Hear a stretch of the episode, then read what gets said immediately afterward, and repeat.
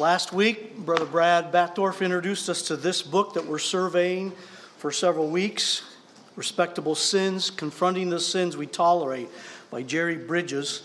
Brad introduced us to the definition and consequences of sin, how wide sin's birth is. I, I think it was this morning in our community group, there was a mention of how we tend to tell ourselves that this sin will only affect me.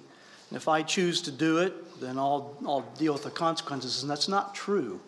Sin affects a lot of people.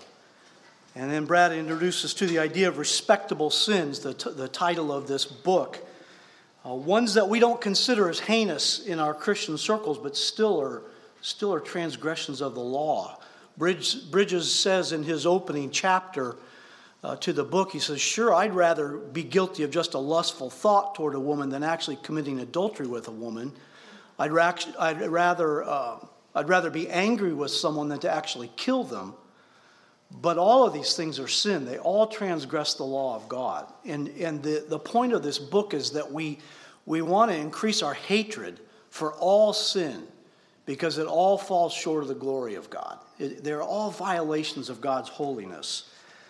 So tonight, um, I'm going to, we're still in the introductory stages. Uh, kind of setting the table, and then whoever speaks next Sunday night is going to take the first respectable sin. I think there's 14 that Brother Bridges identifies in the book, and so whoever speaks next Sunday night will, will begin that list. I'm going to deal with just three big ideas tonight, and the first big idea is that there is a remedy for sin. So, what do you suppose that remedy is? Well, John Newton said, I'm a great sinner, but I have a great Savior.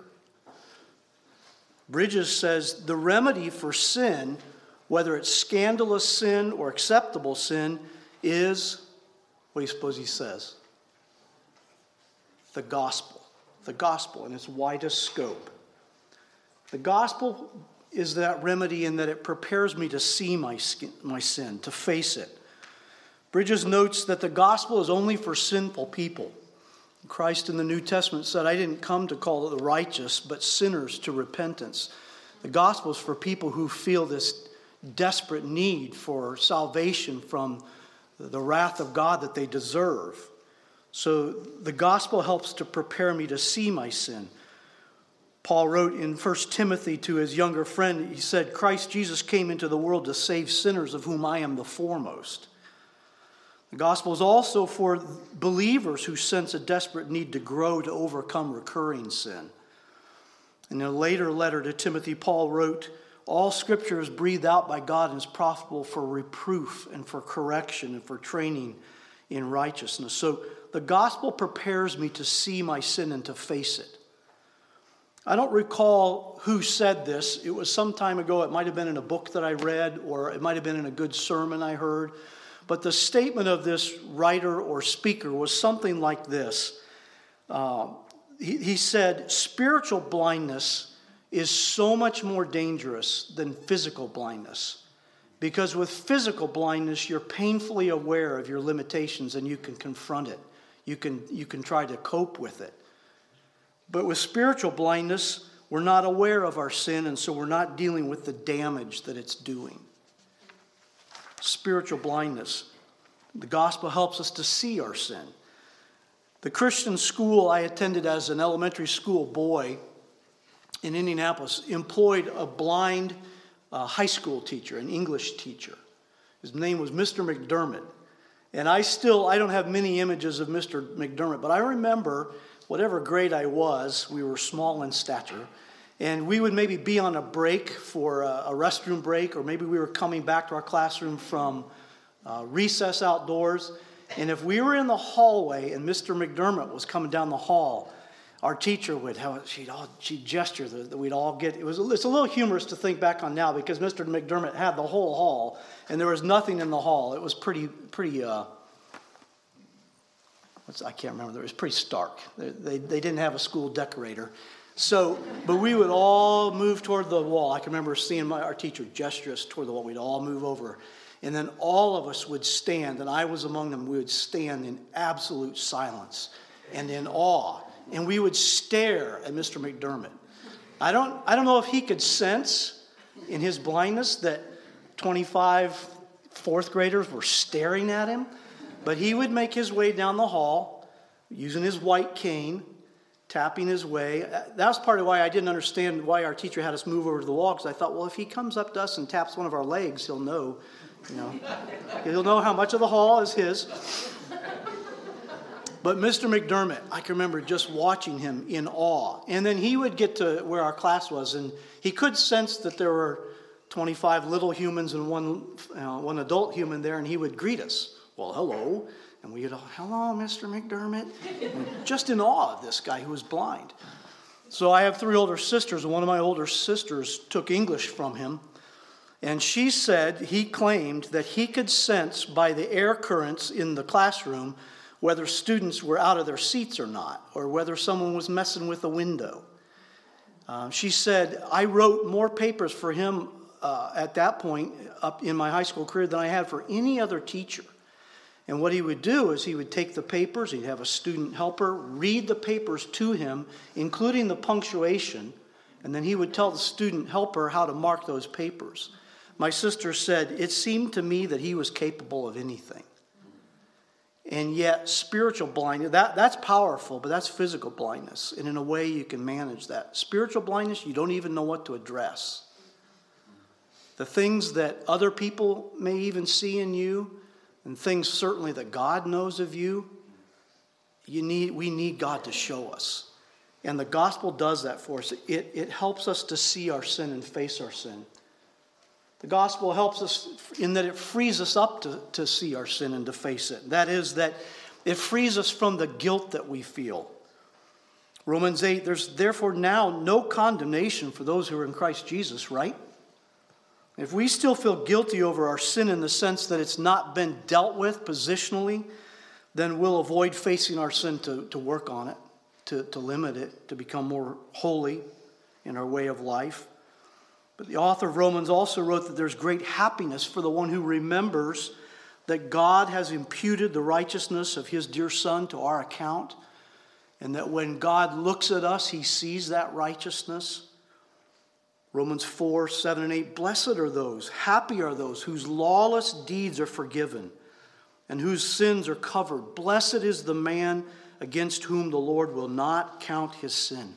The gospel frees me up to work on my sin patterns. The gospel is the remedy because it motivates me to face my sin. The confidence that God no longer counts my sin against me should encourage me that God is for me. And in fact, in Romans 8, we're told that we're not alone in our battle with sin. If God is for us, who can be against us? Who would lay anything to the charge of God's elect? He who did not spare his own son but gave him up for us all, how will he not also with him graciously give us all things? It's God who justifies. So sin uh, so the gospel motivates us to face our sin. So the first big idea is that the gospel is the remedy for our sin. Second big idea tonight is, is the power of the Holy Spirit. Don't forget the power of the Holy Spirit who indwells you when you are discouraged about something and you, and you feel convicted about the need to make some change. It seems like when we're convicted of something in our Christian walk, our default is to determine to do better, to work on that something. And it, it's just our self discipline or our willpower that we engage to fight sin. And yet we're assured by Scripture that we have the supernatural help of the Holy Spirit who indwells us.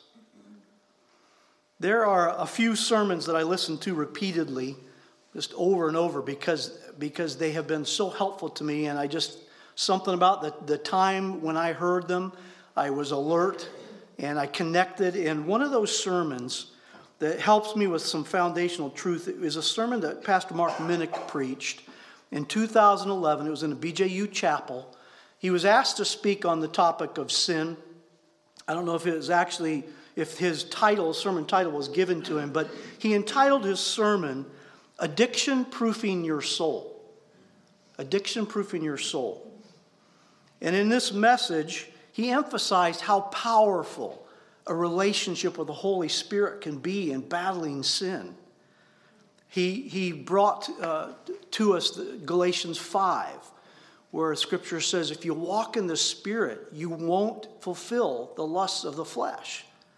And he talked about the reality of polarity in life. Now, some of you who teach science understand this way better than I do, but I know this. Some things are opposite and they can't both occur at the same time. So, for instance, geographically, if I want to go to the North Pole, fine. Is, is the North Pole where the remains of the Endurance are?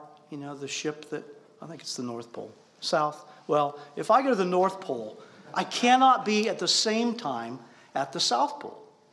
It's geographically impossible.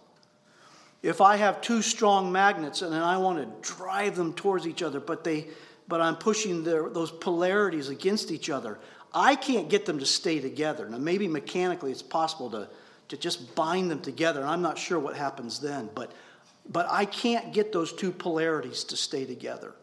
They're opposites, they're, they're totally uh, opposed to one another. And so too, walking in the Spirit is the exact opposite of walking in the flesh. And so, if we, if we would only engage the, the sweet privilege that we have of relationship with this person of the Trinity in our battle with sin, we'd experience a, a power that otherwise we know nothing of. Minnick says in this sermon, he says, There's a verse embedded in the fifth chapter of Galatians that contains the single most critical necessity to preventing addiction. Without this, there's no possibility of success. But what is really encouraging is that with this, there's not any possibility of failure. Galatians 5. He goes on to say, walking in the Spirit involves our response to so many promptings from the Holy Spirit in a given day. Holy Spirit prompts us in the morning, it's time to get up. Don't, don't hit your snooze. It's time to get up and get in the Word. Okay, I will. It's time to leave for work so you'll be on time. Yes, Lord, I, you're right. Tonight, why don't you not, not watch TV tonight? You got more important things to do. Don't waste your time with TV. Yes, Lord. You ought to apologize to so and so at work this week because you were really in the flesh and you probably left offense. Yes, Lord. You ought to speak of Christ to this person. I will. You ought to give to this effort, this offering. I will. Holy Spirit prompting us. A second sermon preached by Pastor Minnick is, is kind of a good friend of the first sermon. I, I usually listen to a sermon on Saturday mornings when I take my trash to the transfer station because I'm too chintzy to pay for curb pickup. And it was actually from someone in Suba Road in our church that I learned that you could take your trash to a transfer station for free. So I listened to a sermon, and uh, a second sermon preached four years later in the fall of 2015. Great companion to this first sermon, Addiction Proofing Your Soul. They're not, they weren't intended to go together, but uh, they're, they're compatible and helpful. Some of the material is repeated. And the second sermon is entitled The Flesh, the Enemy Within. Both of them are on sermon audio. They're about 30 minutes long, very helpful. If, if you're interested and you don't remember the title, just uh, Simple Church me and I'll send you links to those sermons. They'd be a great encouragement to you. So the Holy Spirit helps us to face our sin. And, and Bridges suggests it does, the Holy Spirit does so in two ways, two dimensions. Helps us to face sin in its reigning power. That is, when, we are, when we need salvation, sin reigns in us and we're, we are under the control of the devil. Salvation can take care of that. And then from its remaining power, that is, a believer who still has the power of a, a, a, terrible flesh, a gnarly flesh that still wants to do evil. And Paul spoke of that struggle. Some people, you know, not all believers think that that's an accurate representation of, of Scripture, but Paul sure seemed to think it was. Talked about wanting to do good and he couldn't get himself to do it, and, um, and not wanting, wanting to avoid evil, but he, he just couldn't keep himself from it. So we sing uh, Rock of Ages. Augustus Toplady's text describes this kind of work of the Spirit. Let the water and the blood from thy riven or wounded side which flowed be of sin the double cure. Well, what's the double cure? Well, it's to cleanse us from guilt, that is, its reigning power, and then cleanse us from its guilt and power, is the hymn text word, its remaining power, the power of remaining power, uh, of remaining sin in us, power of our flesh. So, how does the Holy Spirit do this in us?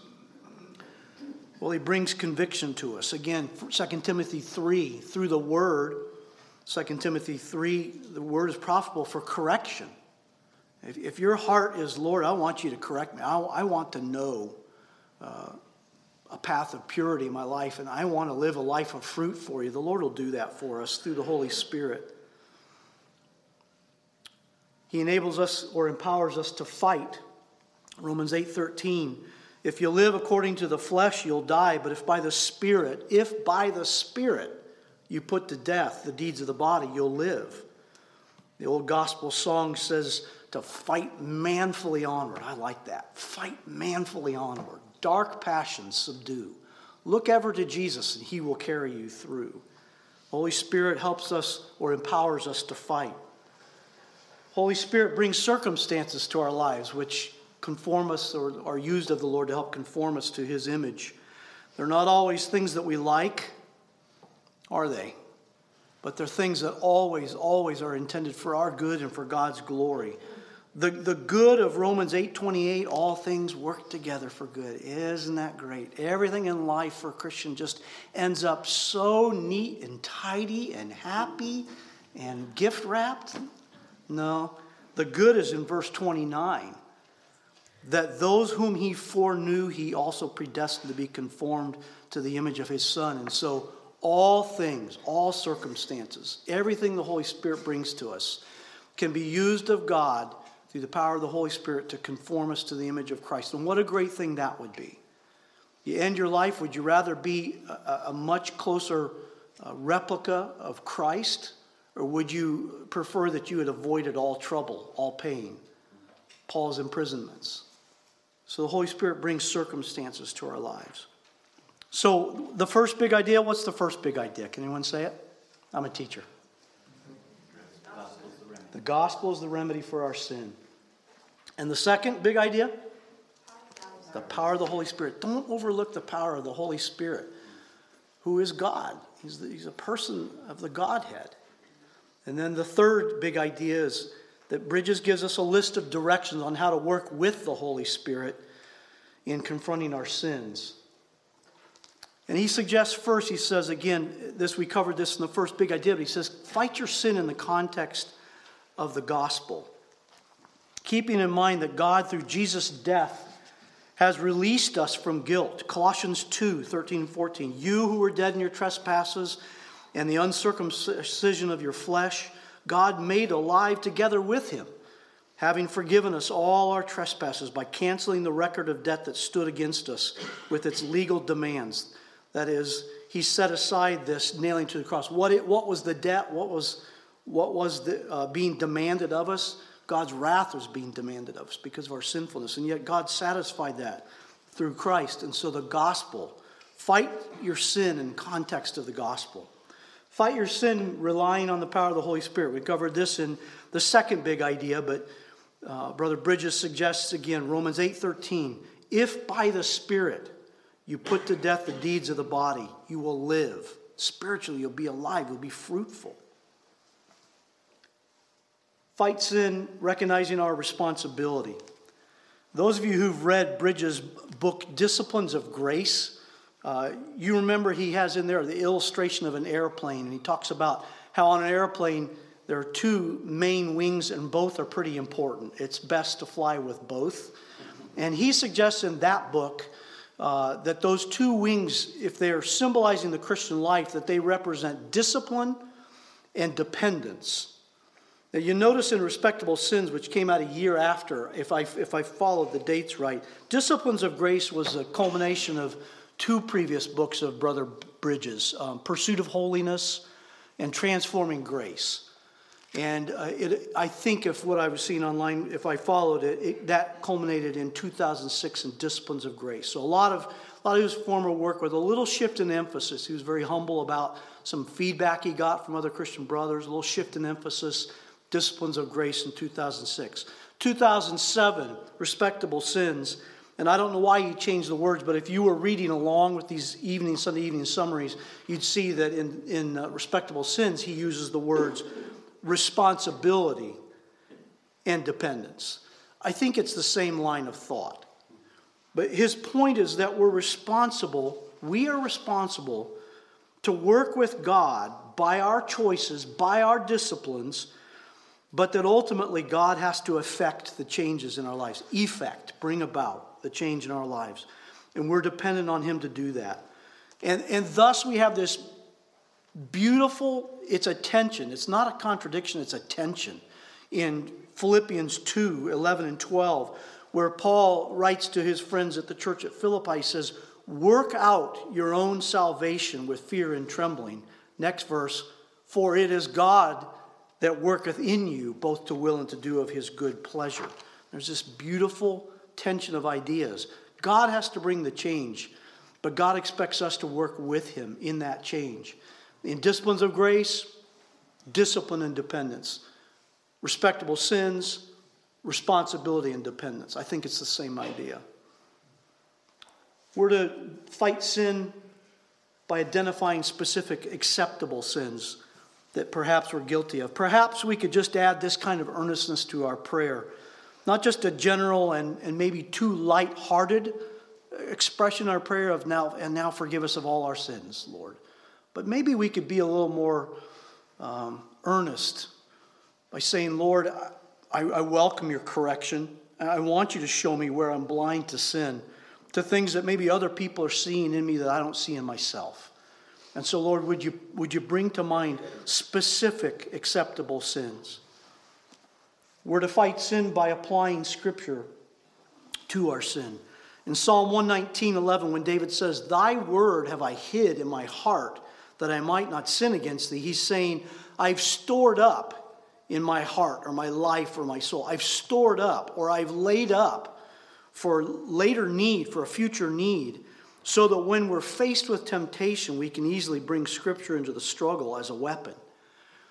And in, in fact, and in, inversely, when we come to a time of great trial, but we've been making no effort to, to be consumers of the Scripture, then how could we be surprised that we're powerless against that sin? They work together. And, and David's saying, I have stored these up for a troubling time. It occurred to me this afternoon that, that all of the college young people that are among us now that we love so much, they don't remember firsthand, they don't remember Y2K. Y2K. And even our young marrieds were probably too small to really care and be burdened about Y2K. But, but in short, a lot of very smart people thought that the world was going to come unglued at the change of the century because the computers weren't prepared for that, I think. I'm not a computer guy. I use one, but I think is that computers were not prepared for that transition and that like the power grid was going to shut down and the food supply would be ruined and all these things. And so people stored up stored up supply. And i'm not mocking that. I, jen and i didn't do that. I'm not sure we really i don't know we're just simple. We're both youngest. But we, we didn't really put, we didn't put bottled water in our crawl space or anything like that, but people did. And the turn of the century came 2000, was it 99 to 2000 or 2000 to 2001? 99 to 2000. The century and Times Square did its thing, did its thing, and we were all fine. but David said he stores up scripture so that at a time of fierce temptation, he can say no to it. You, you have to believe that Joseph had stored up what, what little he had of the Bible. He, he had stored that up. He knew the Hebrew scriptures and was prepared for Potiphar's wife. You just have to imagine that. Uh, it's conjecture, but it seems, seems like he, he had prepared his heart. Apply scripture to our sin. We're to pray over our sin. It's through prayer that we acknowledge our need of the Holy Spirit and we acknowledge the presence of the very sin patterns that we need to fight. We need to pray over our sin. And then, this is familiar to us here at Suba Road, but Bridges suggests that we involve another believer, believer in the battle. Solomon wrote that two people walking together are better than one because if one stumbles and falls down, the friend can extend a hand and help that person up, and they go on together. Two are better than one, for if the one falls, the other can help the other get back up. And, and I would assert again that accountability for most things ought to start in the church. And it's a blessing from our Lord for those who can humble themselves to pursue it for help. It might be in the area of moral purity, but it might be in the area of eating habits, it might be in the area of your financial stewardship. It could be all sorts of things, but to involve another believer. So we close again. What were our three big ideas? What was the first big idea? The gospel is the remedy for our sin. And the second? We have, we have the Holy Spirit's power to help us battle sin, the power of the Holy Spirit. And the third and final, we have these directions from Jerry Bridges on how to pair up with the Holy Spirit in battling our sin. There they are. Three big ideas tonight. May the Lord make these things helpful to us. Let's have a word of prayer over them. Lord, we do pray that you'd use the, the practical and theological sense of this dear brother who's with you already, Lord. You don't know how these things work, but if you can say thanks to him for from the congregation at Suba Road, we would ask that. And we pray that you'd push these truths into our hearts so that we would be fruitful and we would grow in our hatred for sin, that we would be more like you. We pray it in Jesus' name. Amen.